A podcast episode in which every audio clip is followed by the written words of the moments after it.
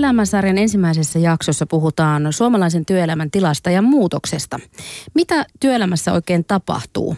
Millaista suomalainen työelämä tänä päivänä on asiantuntijoiden ja tutkijoidenkin näkökulmasta? Millaista työtä on tarjolla? Miten työelämää kehitetään ja miten sitä haastavassa taloustilanteessa ylläpidetään? Vieraanemme ovat Työsuojelurahaston tutkimusasiantuntija Mikael Saarinen sekä hallituksen liidaman Työelämä 2020-hankkeen asiantuntija ja kuntatyönantajien kehittämispäällikkö Terttu Pakarinen. Tervetuloa molemmille. Kiitos. Kiitos. Otetaan heti tyhjät pois. Missä jamassa meidän kotimaan työelämä tällä hetkellä teidän mielestänne on? No jos verrataan kotimaista työelämää Euroopan työelämään, niin kotimainen työelämä on hyvässä jamassa. Mitä se tarkoittaa? Esimerkiksi eurooppalaisissa tutkimuksissa ja vertailuissa meillä koetaan, että osaamista voi kehittää. Me ollaan huippuja Euroopassa siinä.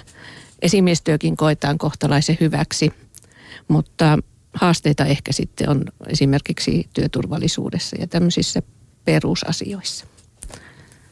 Niin mä näkisin, että mehän ollaan rakennemuutoksessa, voimakkaassa rakennemuutoksessa työelämässä ja, ja, ja kyllä se heijastuu työpaikoilla tällä hetkellä siinä mielessä, että, että tämmöiset keskimääräiset itsearviointikyselyt, joihin me suomalaiset ollaan hirveän kiintyneitä, niin varmaan näyttää sen, että suht kivasti menee, mutta samaan aikaan niin kuin irtisanomiset ja, ja erilaiset niin kuin uhat ja pelot on kyllä arkipäivää ja ikävä kyllä niin kuin kaiken näköinen mediakin myös lietsoo sitä joka päivä, että kun menee töihin, niin ei siellä kysytä, että mitä hyvää kuuluu tai hu- hyvää huomenta, vaan että, että kuka irtisanotaan tai, tai missä vähennetään tai mistä kukin taas on niin kuin puutteessa, että, että kyllä mä näkisin, että me ollaan isossa murrosvaiheessa ja nyt se kysymys on siinä, että löytyisikö meillä uusia työkaluja ratkaista ne ongelmat, jotka on itse asiassa ollut vähän piilossa 30 vuotta ainakin, että isosta, isossa murrosvaiheessa ollaan. Samaa mieltä tästä murrosvaiheesta, mutta sitten eräs kysymys jää siinä, että näkyykö se vielä riittävästi siinä, että työpaikoillakin muutetaan toimintoja. Että se murros otetaan siellä siellä sitten huomioon. Että, Eli vastuu olisi työpaikoilla niin myöskin lähteä muuttamaan asioita? Kyllä se itse asiassa tapahtuu, se muutos voi tapahtua vain työpaikalla toisin tekemällä, että muuten se ei onnistu. Että siihen tässä Työelämä 2020-hankkeessakin pyritään. Puhutaan tuosta hankkeesta hetken päästä vähän tarkemmin. Mainitsit Mikael nuo uhat ja pelot. Eilen viimeksi Yle Uutiset uutisoi, että Suomen työllisyystilanne näyttää pahentuvan entisestään nyt syksyn aikana. Yritykset eivät enää lomauta, vaan irtisanovat työntekijöitä entistä herkemmin ja, ja tutkijan mukaan on syytä puhua jo massatyöttömyydestä. Kuinka hälyttävä tämä tilanne teidän näkemyksenne mukaan työllisyydestä nyt sitten oikeasti on? Niin mä en tietenkään osaa sanoa niin kuin kansantaloudellisesti, mutta mä ehkä psykologina tarkastelisin sitä enemmän niin kuin pääomana niin kuin mielen sisäisenä, että, että kyllä mä näkisin, että ei meillä oikein semmoista niin kuin rauhaa tällä hetkellä kehittää ja rauhoittua ja, ja tehdä sitä omaa työtä. Me annetaan, että joka paikasta tulee niin kuin näitä uhkasanomia ja esimerkiksi niin kuin tämän aamun Helsingin Sanomissa tämä johtamiskolumni liittyen siihen, että, että esimerkiksi Stockmannin pääjohtaja irtisanotaan hyvässä sovussa taas mm-hmm. tietenkin. Niin, niin, aina. Niin, niin kertoo ehkä tämmöistä vanhasta ajatuksesta, että jos me saataisiin uusi johtaja, niin se johtaja sitten laittaisi Stockmannin kuntoon.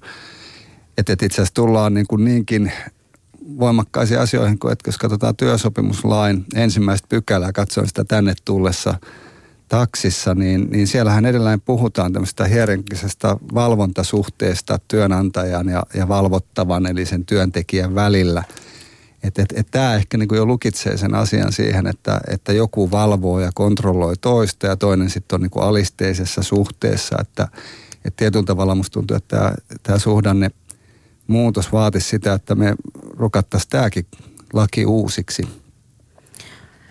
Kyllä, ja ehkä sitten sellainen asia, mikä, mikä näissä digi- ja muissa muutoksissa nyt sitten on erilaista kuin ennen, niin tapahtuu hyvin nopeasti työtehtävien muuttumisia. Tämä Stockmanin esimerkki on hyvä siitä. Ja me ei ehkä olla ihan riittävästi siihen varauduttu. Mutta sitten toinen asia, mikä ehkä pitäisi huomioida myöskin, niin myöskin syntyy uutta työtä ja uusia työpaikkoja. Ja tämä jää ehkä näiden irtisanomisten ja, ja massatyöttömyyslukujen varjoon. syntyy uutta yrittäjyyttä.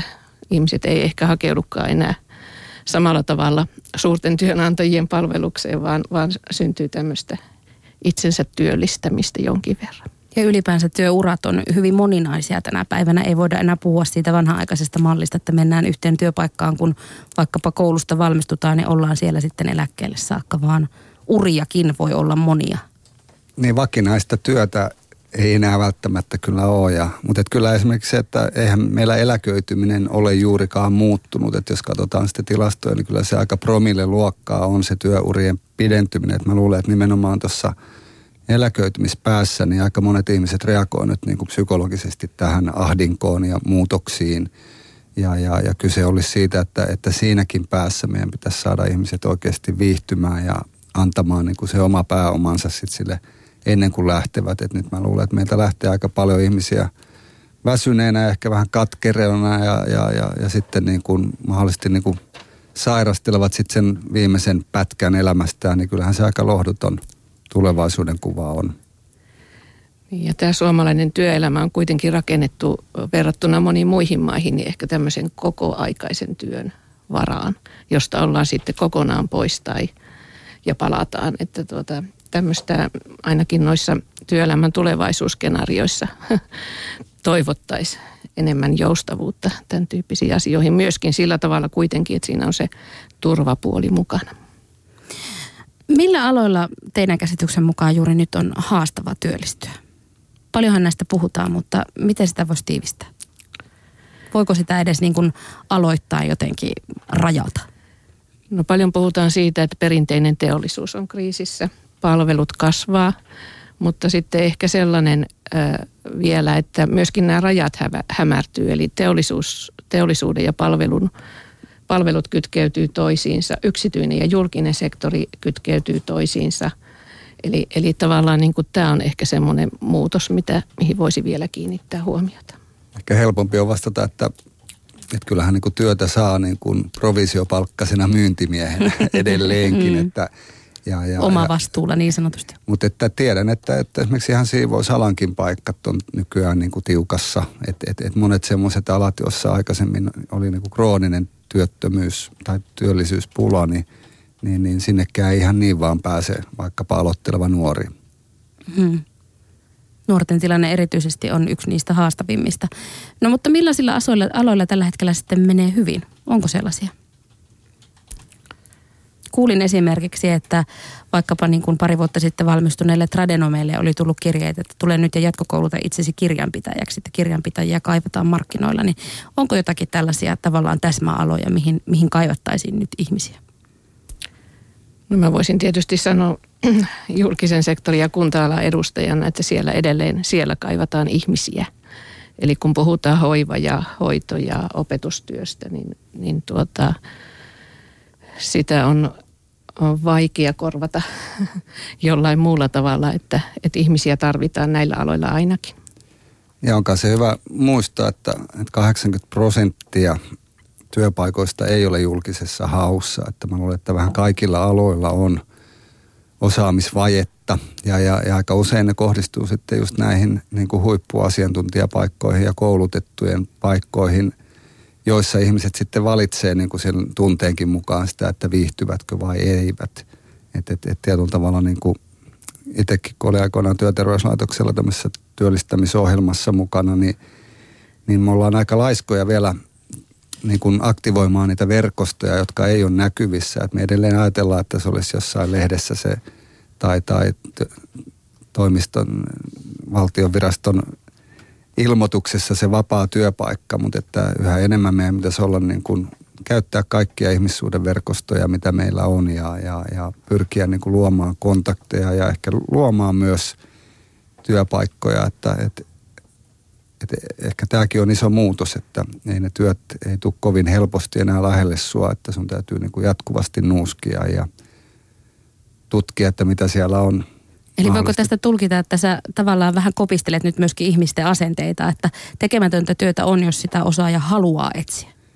Niin no esimerkiksi mä itse olen ollut yli 40 työpaikassa, enkä pidä sillä sitä kummallisena, että, että mä olisin niin hirveästi ja olen toiminut yrittäjänä 15 vuotta, että, ehkä se on ollut, en tiedä johtuuko karjalaisista, siirtokarjalaisista niin juurista, että et ei sitä ole niin kuin pidetty niin ihmeellisenä, mutta siihen aikaan se tietenkin oli aika harvinaista, mutta että mä luulen, että nykyään nuoret on tämän kanssa koko ajan tekemisissä, että ei ole viittä tai kymmentä urapolkua, vaan on 15, 3, 40 varmaan ennen kuin pääsee sitten ehkä joskus eläkkeelle.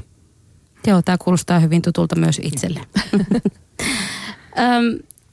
Tätä meidän työelämäohjelmaa toteutetaan siis yhteistyössä työelämän kehitystä ja tutkimusta rahoittavan työsuojelurahaston kanssa. Niin Mikael, kerro vähän siitä, että millaisia teemoja tällä hetkellä tutkimuksen näkökulmasta halutaan korostaa ja rahoittaa? Millaiset asiat työelämässä tutkijoita tällä hetkellä kiinnostaa?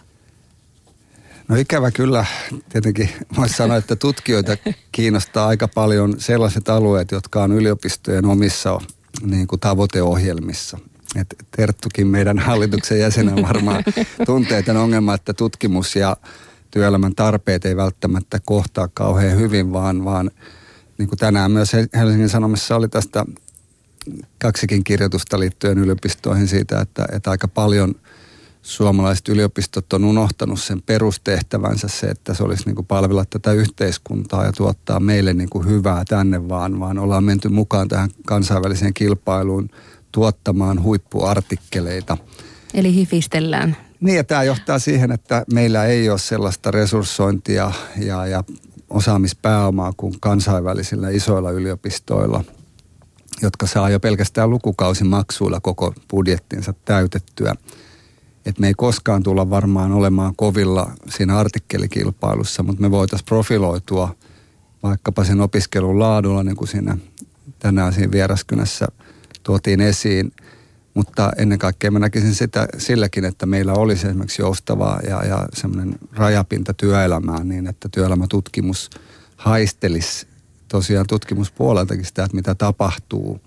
Että siinä esimerkiksi työsuojelurahaston missio parantaa niin kuin tietenkin työsuojelua, turvallisuutta, työhyvinvointia, tuottavuutta ja sitten näitä työelämäsuhteita ei ole muuttunut 70-luvulta mihinkään – mutta että toivoisi enemmän sitä, että, että, että se artikkeli kirjoittaminen ei ohjaisi myöskään työelämätutkijoita ja heidän niin kuin, tulostavoitteensa eivät olisi niistä riippuvaisia, vaan ne jollain tavalla kytkeytyisi sitten tällaisiin niin kuin saavutuksiin sen työelämän laadun parantumisessa. Eli ei oltaisi erillään siitä käytännön elämästä. Mitä ajattelet tästä Mikaelin puheesta Työelämä 2020-hankkeen asiantuntija Terttu Pakarinen sanoi tuossa ihan alussa, että ihan hyvässä jamassa ollaan esimerkiksi opiskelun ja kehittämisen suhteen, niin miltä tämä Mikaelin puhe nyt kuulostaa? No itse asiassa tässä mä olen Mikaelin kanssa aika lailla täsmälleen samaa mieltä, että tuossa Työelämä 2020-hankkeessa yksi toimijahan on Tekes ja siellä liideriohjelma ja, ja, ja siellä on tehty kysely tiedeverkostolle – Eli, eli tavallaan niin kuin yliopistoille siitä, että mitä tutkijat haluavat tutkia.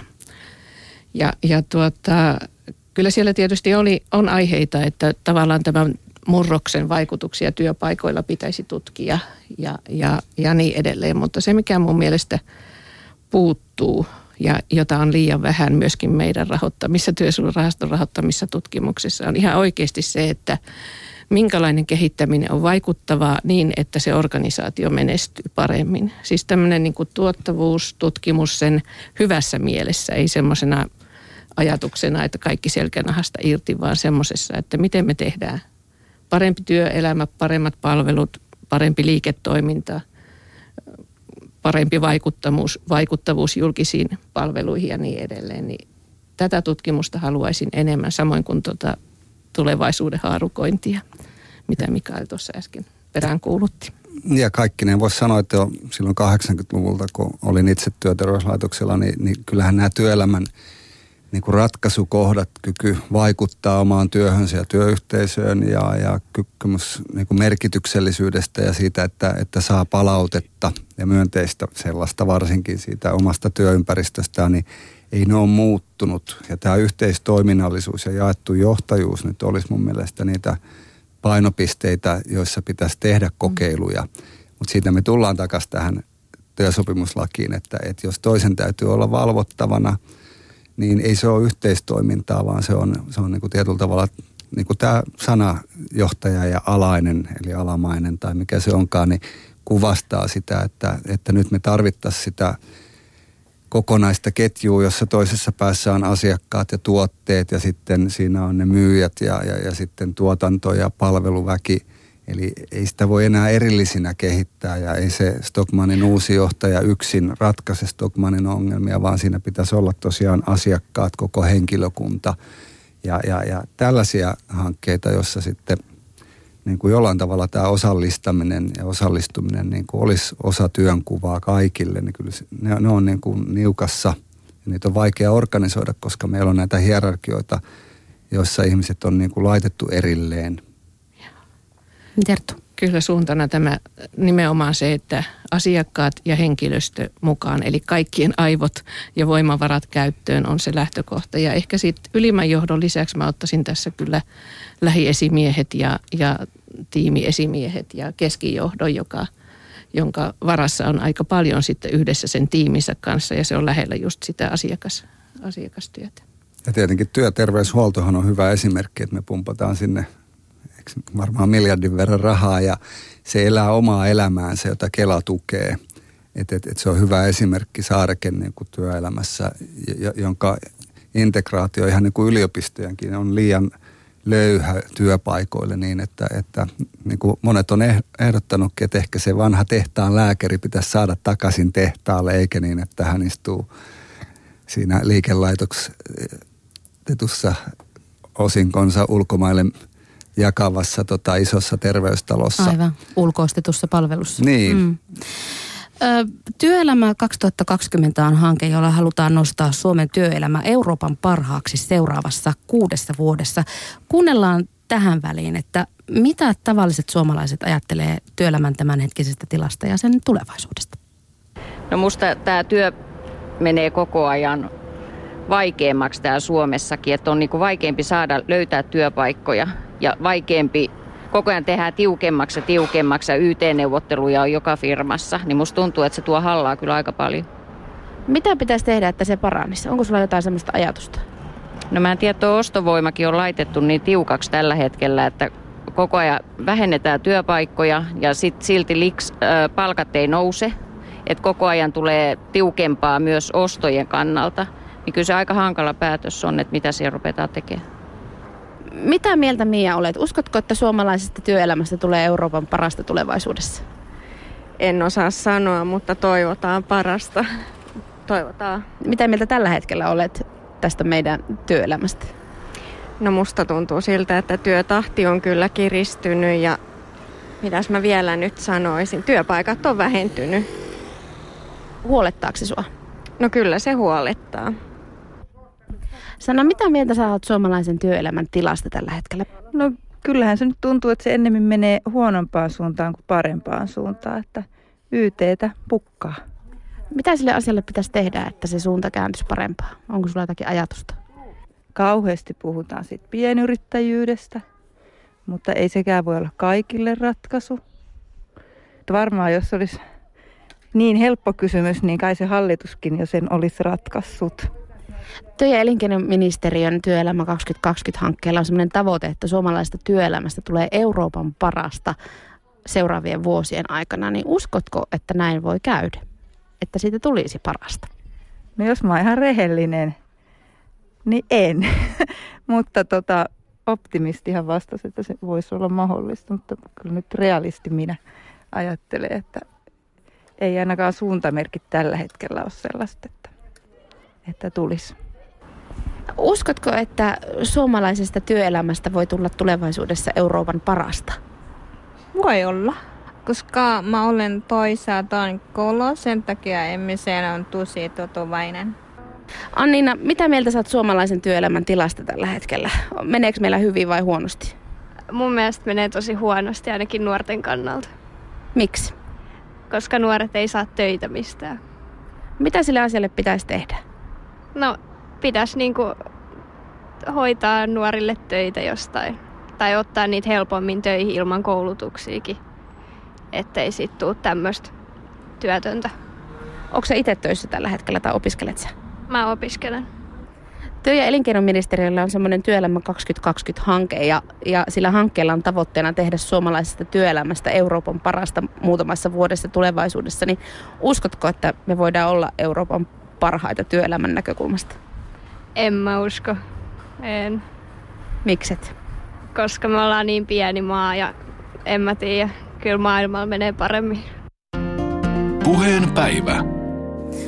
Kyllä maailmalla menee paremmin. Vähän oli pessimistisiä nämä meidän äh, vastaajat. Ainoastaan asialla, asiasta lähtöisin oleva maahanmuuttajanainen uskoi siihen, että, että kyllä suomalaisesta työelämästä tulee Euroopan parasta. Ja hän oli tyytyväinen omaan työtilanteensa koulussa tällä pääkaupunkiseudulla.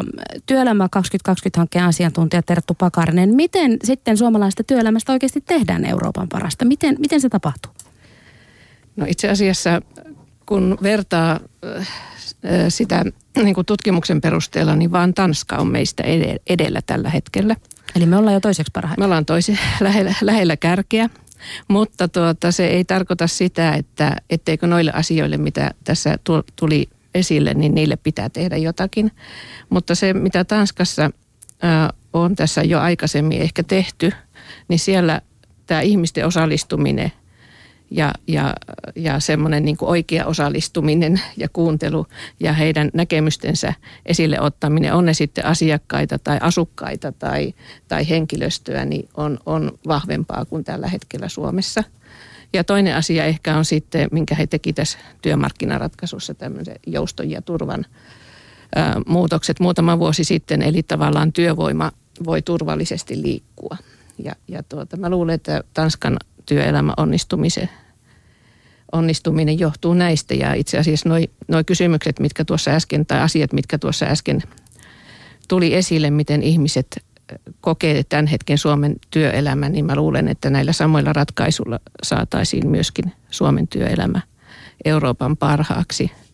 Ja sitten ehkä se, että, että tuota, kun välittyy niin negatiivinen kuva, niin toisin esille, että toi Pauli Juuti muutama vuosi sitten tutki, että miten mediassa puhutaan työelämästä niin se oli pelkästään juuri nämä YT. Mm. Eli tota, ja, ja, ja muut kriisit. Se oli silloin 2008 joskus siinä vaiheessa. Eli mä luulen, että me, meidän pitäisi myöskin puhua niistä hyvistä puolista, mitä meillä Suomessa tällä hetkellä työelämässä on, jotta me jaksettaisiin uskoa siihen, että kannattaa parantaa ja kannattaa kehittää sitä työelämää työpaikoilla itsessään. Juuri näin. Mikael Saarinen, minkälaisia ajatuksia sinulla heräsi? No tietenkin aina tämä paras kilpailu on suomalaisille hankala, että silloin kun me yrittämme parhaamme vaikka urheilukisoissa, niin me saadaan ehkä niin kymmenes ja että, että musta se pitäisi muotoilla uudestaan ja ei kukaan oikeastaan ole edes, eihän meillä ole yhteistä visiota, minkälainen olisi hyvä työelämä. Että et ei se voi olla yhden eurobarometrin niin kuin varassa se hyvyys, että, että jos katsotaan sitten – pankkirien näkökulmasta niin paras työelämä on siellä, missä tuottavuus on korkein. että se Saksa on niin kuin paras maa tällä hetkellä Euroopassa. Ja, ja sitten voidaan katsoa kuolleisuuslukuja tosiaan työtapaturmissa tai muissa. Suomihan on järkyttävä maa työtapaturmissa, että meillä on ollut 30 vuotta toista tuhatta korvattua työtapaturmaa. Meillä menee puoli miljardia euroa pelkästään vakuutuksissa siihen, että me korvataan näitä – Eli siitä saisi heti niin kuin hallituksen budjettiin lisärahaa, jos me otettaisiin niin kuin nolla tapaturma tavoite oikeasti työpaikoille käyttöön. Miten se tapahtuisi? No ainakin USAssa se on tehty niin, että, että johtaja on henkilökohtaisesti vastuussa työtapaturmista ja vaan mahdollisesti joutua korvausvelvolliseksi – Suomessakin tietenkin työjohdolla on vastuunsa, mutta ei meillä varmaan ole ennakkotapausta, jossa joku on joutunut omasta pussistaan maksaa niin kuin paristaa tuhatta kuolleista työntekijästä.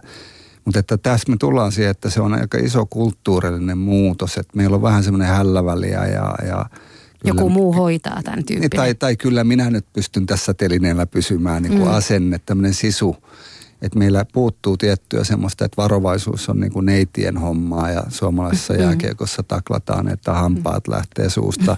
Että jos siihen joku puuttuu, niin se on niin kuin vakava kansanrikos, että koko mm. peli menee pilalle. Mm. Et, et, et meillä on niin kuin, tästä tullaan siihen, että et ei työelämä muutu niin kuin laadultaan niin kuin loistavaksi sillä, että, että me kampanjoidaan, kun meidän saada oikeasti semmoinen voimakas arvokeskustelu, joka niin kuin ulottuu sinne hallitukseen. Ja kyllä mun näkökulmasta tuntuu, että me aika lailla niitä samoja vanhoja latuja tallataan siinä, että ajatellaan, että, että keräämällä tietoa siitä, että mitä ne asiat saadaan kuntoon, laittamalla se nettiin, nykyään on hienompi laittaa tieto nettiin kuin kirjoihin, mm-hmm. niin, niin automaattisesti sitten työpaikalla ne kirjat luetaan ja saman tien niin kuin käynnistetään hankkeet ja sitten se työelämä siitä muuttuu.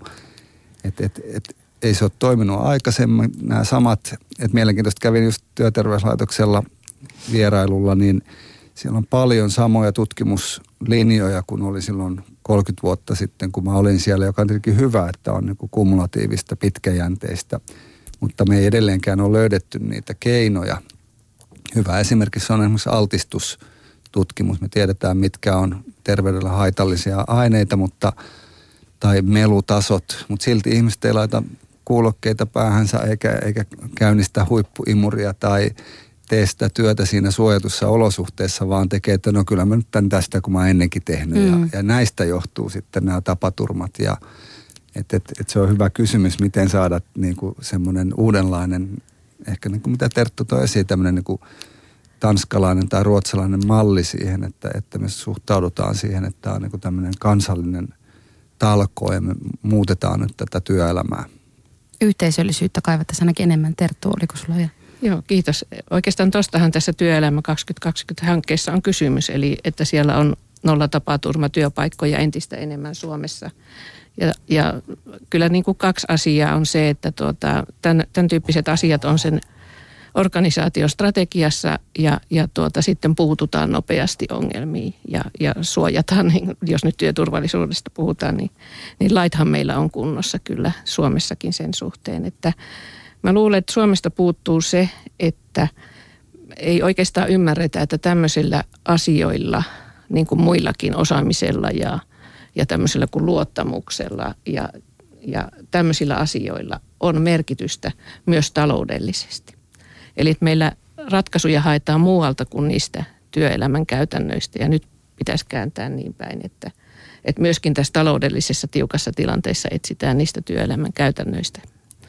Ja ihmisten yhteistoiminnasta myös. Juuri näin, mm. Joo. Et jos käyttää perhettä niin kuin esimerkkinä, niin työelämässä aika paljon niin kuin toimitaan edelleen sillä, että yksi saa vastuun vaikka perheen turvallisuudessa ja kaikki muut saa riehua ihan miten niitä huvittaa toisella on joku toinen vastuu ja, ja, ja, ja ne ei niin kuin kohtaa. Että et, et edelleen niin kuin se kysymys, että työturvallisuuden parantaminen ei ole vain sen alueen valtuutettujen ja sen johtajan tehtävä, vaan se on niin kuin yhteinen missio.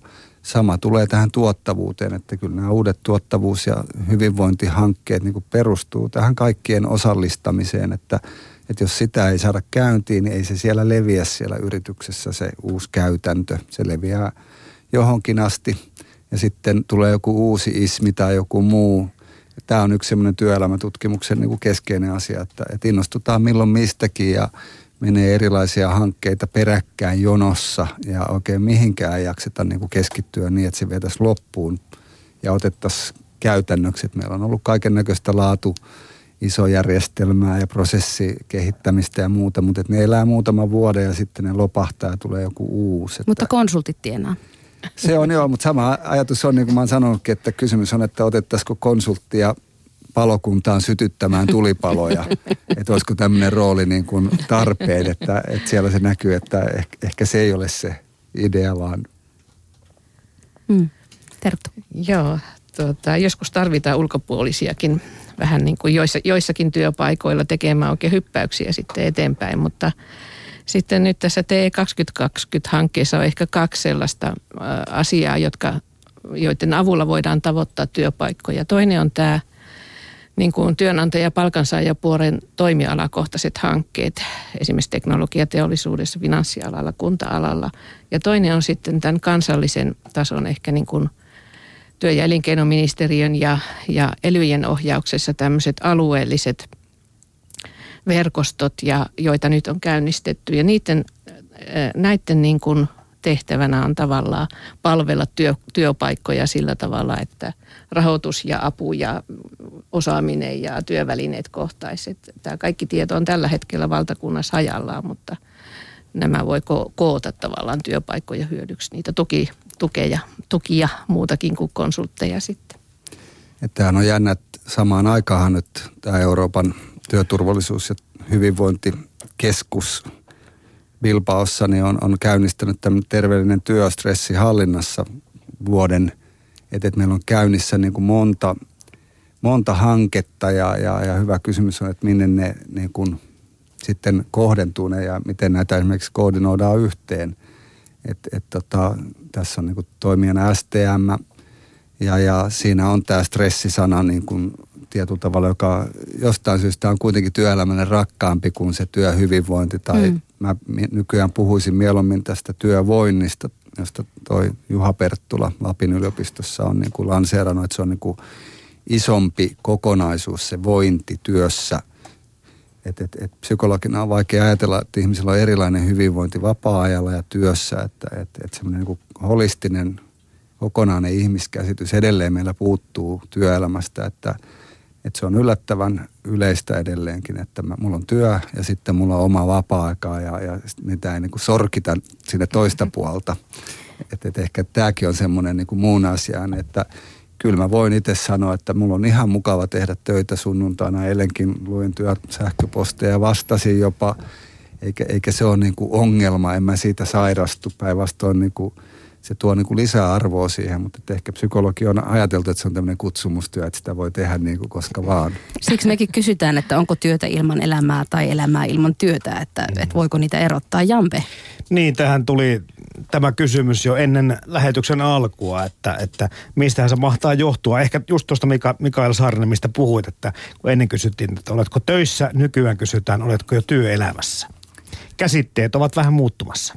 Niin ja meillä on tapana mennä tämmöisille niin kuin yläkäsitteille. Työelämä sinänsä niin kuin, se on paljon abstraktimpi kuin se, että sä oot töissä. Mutta et nykyään kun sä kysyt, että oot töissä, niin sieltä tulee ehkä aika lyhyt keskustelu, että en ole varsinaisesti, että en ole.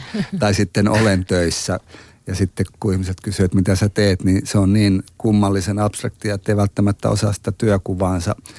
Ja niin kuin Terttu toi äsken esiin, että, että strategisesti nämä pitäisi olla painopistealueita, niin – eihän ihmiset tunne yritystensä strategioita. Hyvä, että ne tietää, että, että mitä tavoitteita mulle itselle on asetettu. Mm. Edelleen esimerkiksi kehityskeskustelut, tavoitekeskustelut on Suomessa surkeita. Mä oon itse niitä tutkinut toistakymmentä vuotta ja hulluin tulos oli se, että, että kun katsottiin työpaikkakokouksia ja kysyttiin kokouksen jälkeen ihmisiltä, että, että kirjoita ylös viisi tärkeintä asiaa, joita käsiteltiin, niin – vaan 20 prosenttia muisti yhtään samaa asiaa kuin kokouksen vetäjä. Eli 80 prosenttia oli ihan niin kuin pihalla.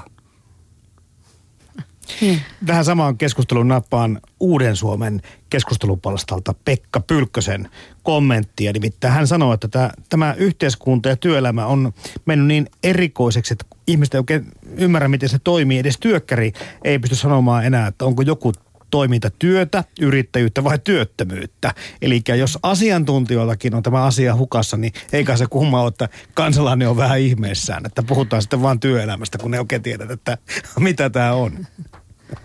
Hmm. Ähm, miten sitten, tai millaisia asioita tuossa työvoinnissa sitten pitäisi edistää? Ennen kaikkea. Tämä alkaa, niin jos mä vähän summaan, niin minusta yksi asia, mikä on aika tärkeää, yhteisöllisyys, mutta ylipäänsä vuorovaikutus ja viestintätaidot. Ne on yksi, mutta niin kuin työyhteisön sisällä. Mutta miten isommassa kuvassa?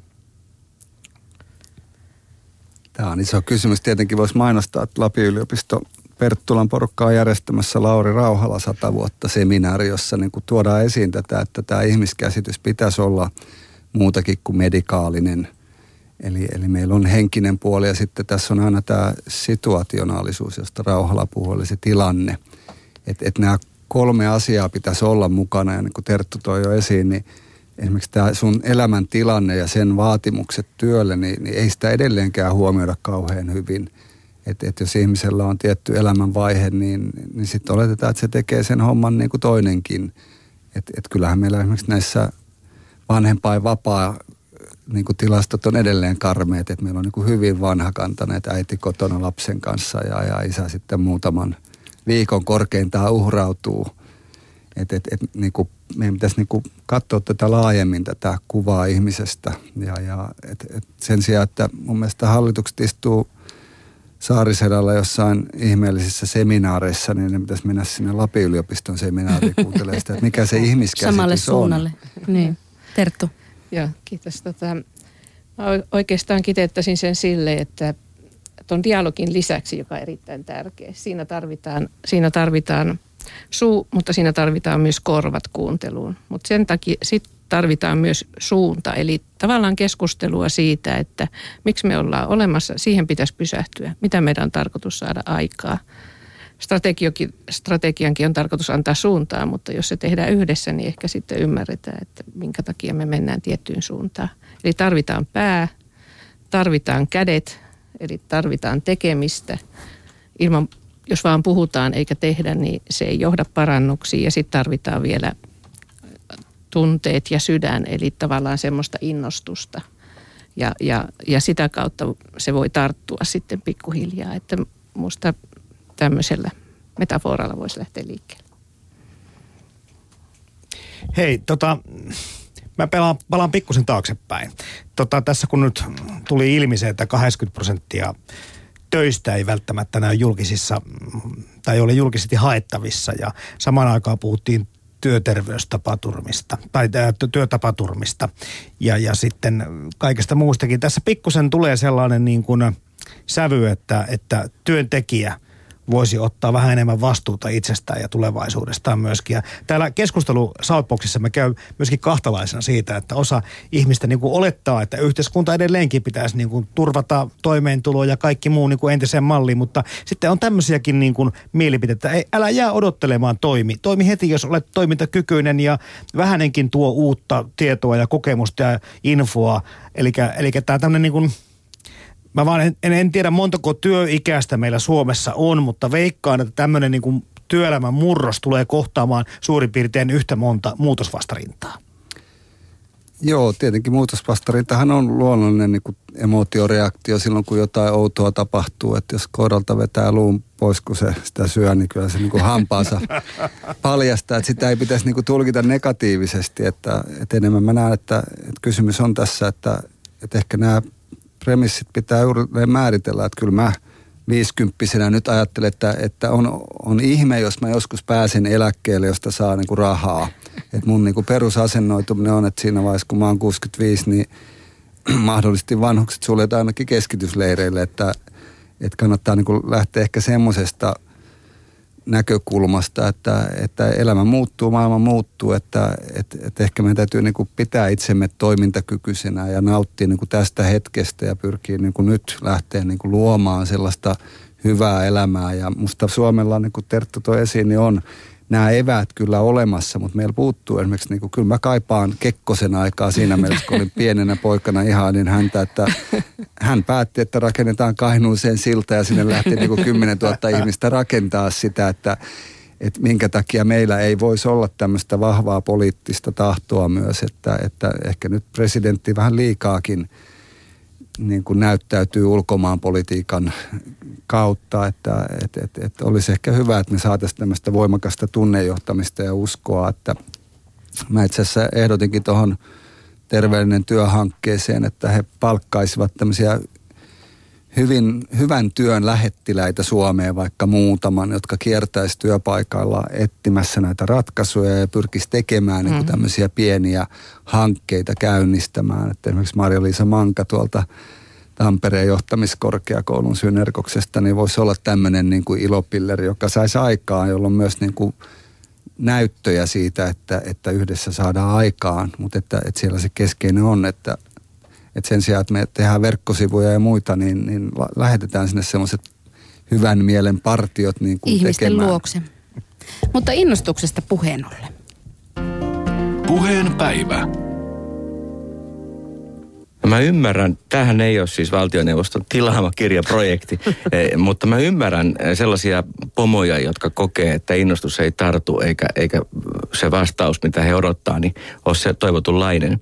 Ja sitä varten me lähdettiinkin tutkimaan, että mitkä on ne aivojen rakenteet ja käyttäytymiset, temperamentit, jotka vaikuttaa siihen, että ihmiset reagoivat eri tavalla. E, me ollaan kyllä sitä mieltä, että ei ihmisten tarvii niin kuin holtittomassa innostustilassa olla yötä päivää. Se ei ole terveellistäkään. Se saattaa olla mulle hieman ominainen suhtautuminen maailmaan. Innostun helposti, mutta, mutta meidän pitää hyväksyä, että ihmiset on siinä kohtaa hyvin erilaisia. Ja innostavassa tiimissä tai kulttuurissa on ihan yhtä arvokas se, joka analyyttisesti pohtii, tai se, joka keskittyy verkottumaan, tai se, joka keskittyy toteutukseen. Meillä on erilaisia rooleja. Mutta meidän viesti ei silti ole se, että innostukaa ihmiset, että täällä on liian negatiivista, vaan, vaan sen innostuksen ja innostuksen kulttuuriin kuuluu useita eri tapoja toimia, eikä ole yhtä oikeaa. Yle Puhe. Tässä kuultiin siis mediapomoja ja median monitoimimiestä äh, Pauli Aaltosetälä. Kävit Mikael Saarinen, rahaston tutkimusasiantuntija Pauli Aaltosetälän kanssa vieraana puheen iltapäivässä tuossa alkuvuodessa. Ja olitte kertomassa kirjasta, jonka julkaisitte niin ikään alkuvuonna, Innostus, myötämanipuloinnin aakkoset. Kerro vielä, mitä tuo myötämanipulointi on? Te haluatte saada ihmiset töissä innostumaan, mutta miten se tehdään?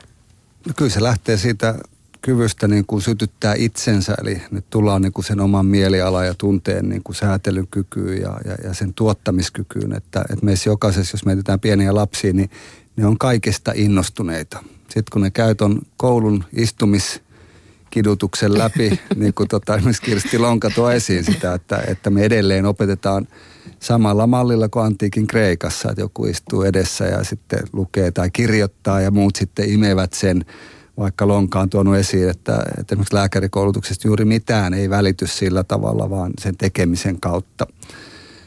Niin, niin sitten jossain vaiheessa, kun me tullaan työelämään, niin me ollaan aika niin kuin, mennään siihen asetelmaan, että jonkun pitää kertoa meille, että mitä me tehdään ja, ja sitten meillä on tietty aikamäärä ja me kadotetaan se innostus ja itseohjautuvuus. Että et kysymys on tämän taidon niin aktivoimisesta ja sitten ehkä se vaikeampi haaste on sitä, että haluuks mä levittää sitä siinä työyhteisössä, koska mä voin myös myönteisesti manipuloida muita, niin kuin tuossa toisessa päivänä taas lehdessä ollakin tästä iso juttu, että – että me suomalaiset paljon helpommin jaetaan sitä kurjuutta mm-hmm. kahvihuodessa kuin sitä, että, että mitä ne on ne pienet onnistumiset ollut tänään ja ehkä mekin tänään syyllistettiin siihen, että kun lähdettiin liikkeelle sitä työelämän kuvaa, niin, niin se on helppo nähdä niin kuin tämän, tämän, tämän roskan kautta, että ei siellä, siellä on niin kuin hirveästi roskia, mutta itse asiassa kun se pyyhitään se pöly pois, niin siellä on niin kuin ihan terve keho ja, ja, ja työelämä ehkä siellä alla. Nyt pitäisi vaan saada se syttymään, niin me kaivataan sitä happea. Jampe. Joo, nyt tuli ihan niin kuin Mikael Saarisen suora kommentti täältä kanssa, että hetkinen 40 eri työpaikassa. Okei, vähän sitten kysymysmerkkiä, huutomerkkiä perässä, mutta sitten taas eh, parikin kysymystä sama, siis syssyyn liittyen tai samaan asiaan liittyen siitä, että, että jos vaikka hyväksyykin tämän niin kuin pätkätyöläisyyden tai siitä, että se leipä on niin kuin monessa eri paikassa, niin miten nimenomaan innostua joka kerran uudesta työstä, jos joutuu vaihtamaan kymmenen työpaikkaa nopealla aikavälillä. Niin tässä on niin kuin, koetaan haasteessa. Vielä muutamaan kykenee, mutta sitten tämä jatkuvassa innostuksen tilassa eläminen, jos työpaikka koko ajan vaihtuu. Niin ehkä kysymys, niin kuin mä nyt tietenkin lasken, mä oon niin kiintynyt töihin, että mä lasken kesätyöpaikatkin mukaan tähän, niin mä yleensä kun mä olin Ruotsissa töissä, niin mulla oli kolme työpaikkaa samaan aikaan. En mä koskaan nähnyt, että mulla oli niin kuin innostusvajetta siitä, että hommat tehtiin ja urakoitiin, että, että ihmisethän on innostavia, me innostutaan toisistamme ja, ja kyllä mä luulen, että niin kuin työsisällöistä on, kun niitä tarkastelee – niin kuin eri näkökulmista niin aina löydettävissä se. Tämä on tämä klassinen tiileskiven tekijä, tekeekö vaan niitä neljänmuotoisia savipaloja vai tekeekö mahdollisesti sitä uutta katedraalia, että et, et kysymys on siitä, että halutaanko me, että helposti me otetaan tämä, että e, eihän sitä nyt voi innostua, mutta se lasten niin kuin kyky innostua kertoo just niistä aivorakenteista, jotka meillä on, että jos me saataisiin tämmöinen lapsellinen innostus työelämään, niin – kyllä mä luulen, että sitä tuottavuutta saataisiin aika paljon aikaiseksi, että, että nyt kysymys on, että miten laukasta se käyntiin. Terttu Pakarinen. No, kiitos. Jos mä nyt otan tämän innostuksen ja muutosvastarinnan, mikä tuossa äsken tuli. Niin tuota, helppo yhdistelmä. helppo yhdistelmä. Niin mun käsittääkseni tai kokemuksestakin edellisissä työpaikoissa tiedän sen, että se muutosvastarinta johtuu aika paljon siitä, ettei ymmärretä miksi se muutos täytyy tehdä. Aivan. Ja, ja jos se, siihen panostetaan, niin mä luulen, että sitä innostusta ja voimavarojakin löytyy, koska mä oon ainakin huomannut, että usein muutosvastarinta rintaisimmat ihmiset loppujen lopuksi sitoutuu siihen muutokseen, kun he ymmärtää, mistä on kysymys. Ja mulle tuo innostus ei välttämättä tarkoita sitä, että on jatkuvasti jossain mm-hmm. tai, tai innostunut, mutta että tavallaan on niin kuin sitoutunut ja, ja motivoitunut tekemään sitä työtä ja, ja, ja sitoutunut sen siihen organisaatioon. Mutta se ehkä edellyttää sitä, että sun, sun kanssa keskustellaan. Eli sä et voi sitoutua ihan mihin tahansa, vaan täytyy keskustella niin, että sen työpaikan tavoitteet ja sun omat arvot ja tavoitteet kohtaat tietyllä tavalla. Ja Taas se viestinnän ja vuorovaikutuksen Kyllä. tärkeä rooli siellä työelämässä. Niin ja tulee myöskin se, antaisi vaan tähän puutun vaan se, että jos työntekijä ei ymmärrä, niin en nyt pelkästään epäile, että ymmärryksessä on aina vikaa, vaan se, että ei sitä sitten osata vaan kertoa ilmeisesti. Niinpä. Että niin. Tämä on niin kuin se, että johtamisessakin varmaan jotain nyt niin kuin voisi olla. No, jos mä tuohon sanoisin, niin mä en tarkoita sitä, että se ymmärrys syntyy kertomalla, niin. vaan se ymmärrys syntyy siinä yhteisessä keskustelussa, mm. dialogissa. Ja, ja, ja siihen pitäisi käyttää ehkä aikaa kaiken kiireen keskelläkin. Mutta ehkä niin kuin hyvä kysymys tässä on esimerkiksi työsuojelurahastokin kannalta, että, että kannattaako meidän tehdä kovasti kartotuksia ja rekisteritutkimuksia siitä, että miten asiat on vai voisiko ymmärrys syntyä myös yhdessä tekemällä. Että musta tuntuu, että me yhä enemmän niin kaivattaisiin sitä, että tulisi yhteisiä projekteja, ne voi olla aika pieniäkin.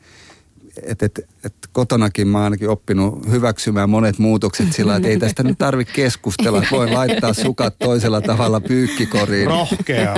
Et, tota, että, että ehkä me ollaan vielä toi aika rationaalinen toi, mitä Terttu toi esille, että, että, että se pitäisi aina perustella ja meidän täytyy, että miksei me voitaisiin tehdä niin kuin lapsetkin, että kun joku ei toimi, niin kokeillaan toisin. Mm. Otetaan semmoinen niin kuin mukava niin kuin pilotointi ja, ja tämmöinen laboratorio, että, että ehkä niin kuin tämmöistä niin kuin työelämän niin kuin muutostutkimusta siinä, että, että mikä toimii, niin ei sitä ehkä tarvitse perustella ja, ja meillä työsuojelurahastossakin on niin kuin rahoitusmuoto, kehittämisavustukset, jotka liittyy siihen, että jos on hyvä idea, siinä on jonkunnäköinen tolkku siellä taustalla, että se ei ole ihan vaan, että tämä tuntuu hyvältä, niin, niin me voidaan rahoittaa tällaisia hankkeita. Siihen tarvitaan vaan se ulkopuolinen innostaja tai, tai fasilitoija, konsultti mukaan.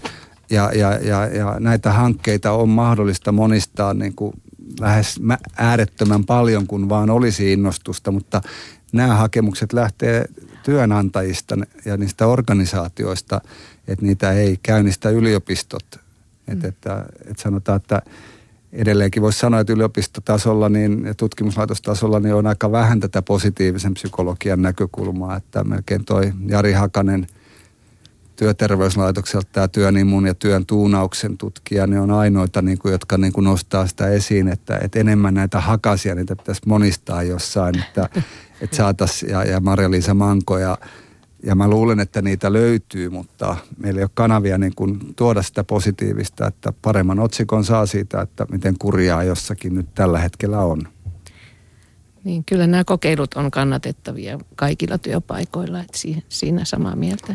Ja se vaatisi myös niin kuin tutkimuksesta sitä, että, että me kaivattaisiin enemmän tutkimusta, joka paketoitaisi semmoiseen muotoon, että kuka tahansa voi lähteä sitä monistamaan.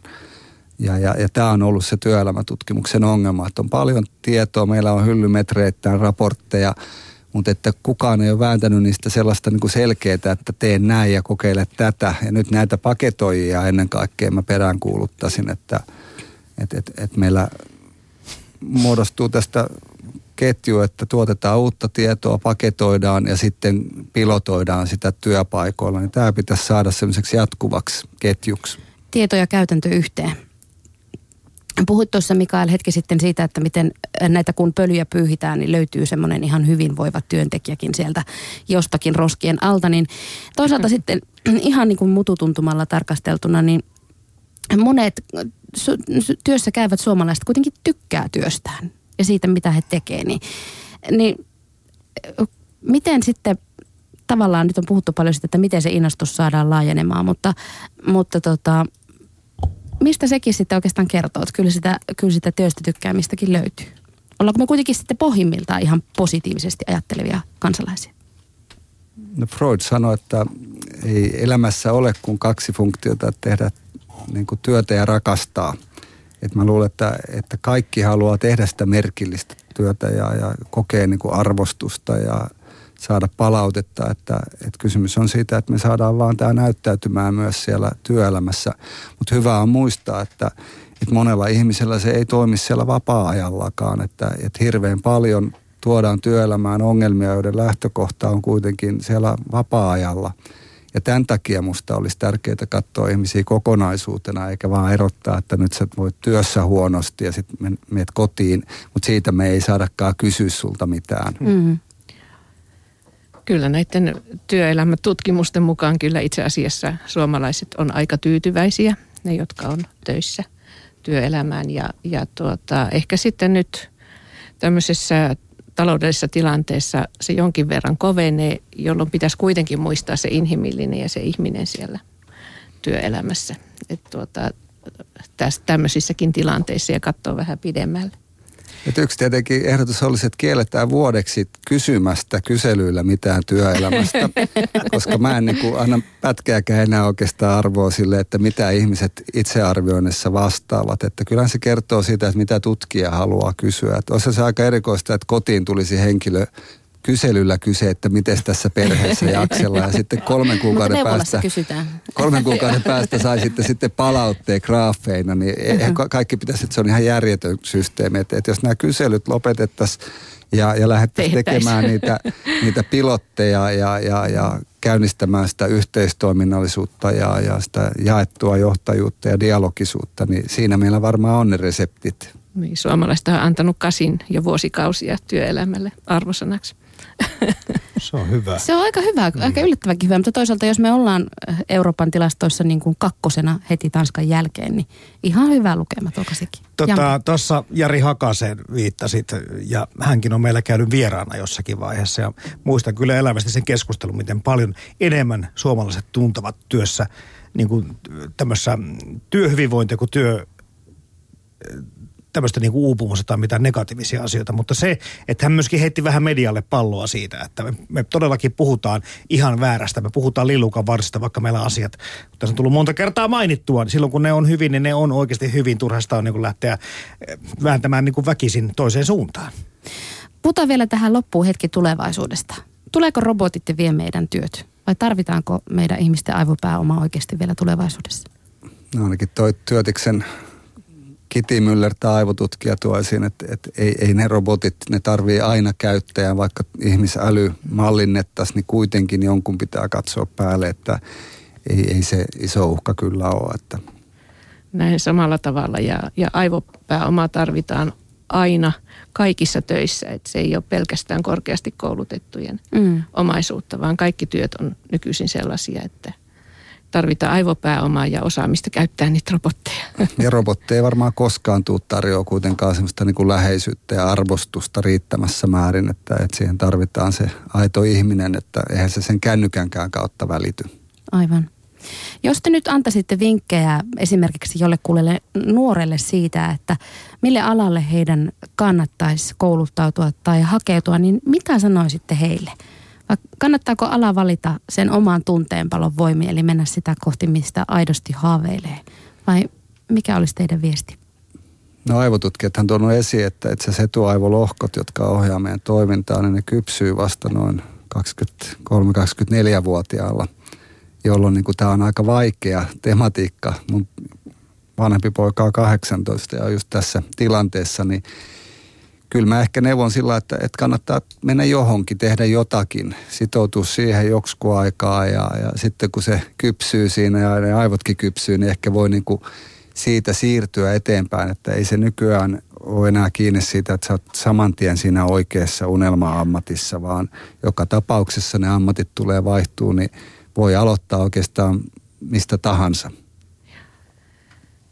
samoilla linjoilla siinä mielessä, mutta että jos tietää, jos on se palo olemassa, jotkut tietää jo aika pienestäkin, miksi haluavat, niin kannattaa tietenkin sinnitellä siihen, mutta ei pidä jäädä odottamaan, että sinne pääsee, vaan joskus se polku voi olla aika mutkikaskin, että kannattaa tehdä jotakin ja kehittää osaamistaan niin, että pääsee siihen haaveeseen. Ja tosiaan ei se tarkoita sitä, että koko loppuelämänsä on välttämättä siinä. Mutta kouluttautuminen työssä. näyttäisi olevan kyllä hyvä investointi, että kyllä mun mielestä kannattaa jatkokouluttaa itseään. Ja myöskin vanhemmallakin iällä, jos siihen on mahdollisuus. Juuri näin. Ja siihen on mahdollisuus niin, kaikilla. Niin, että... Kyllä.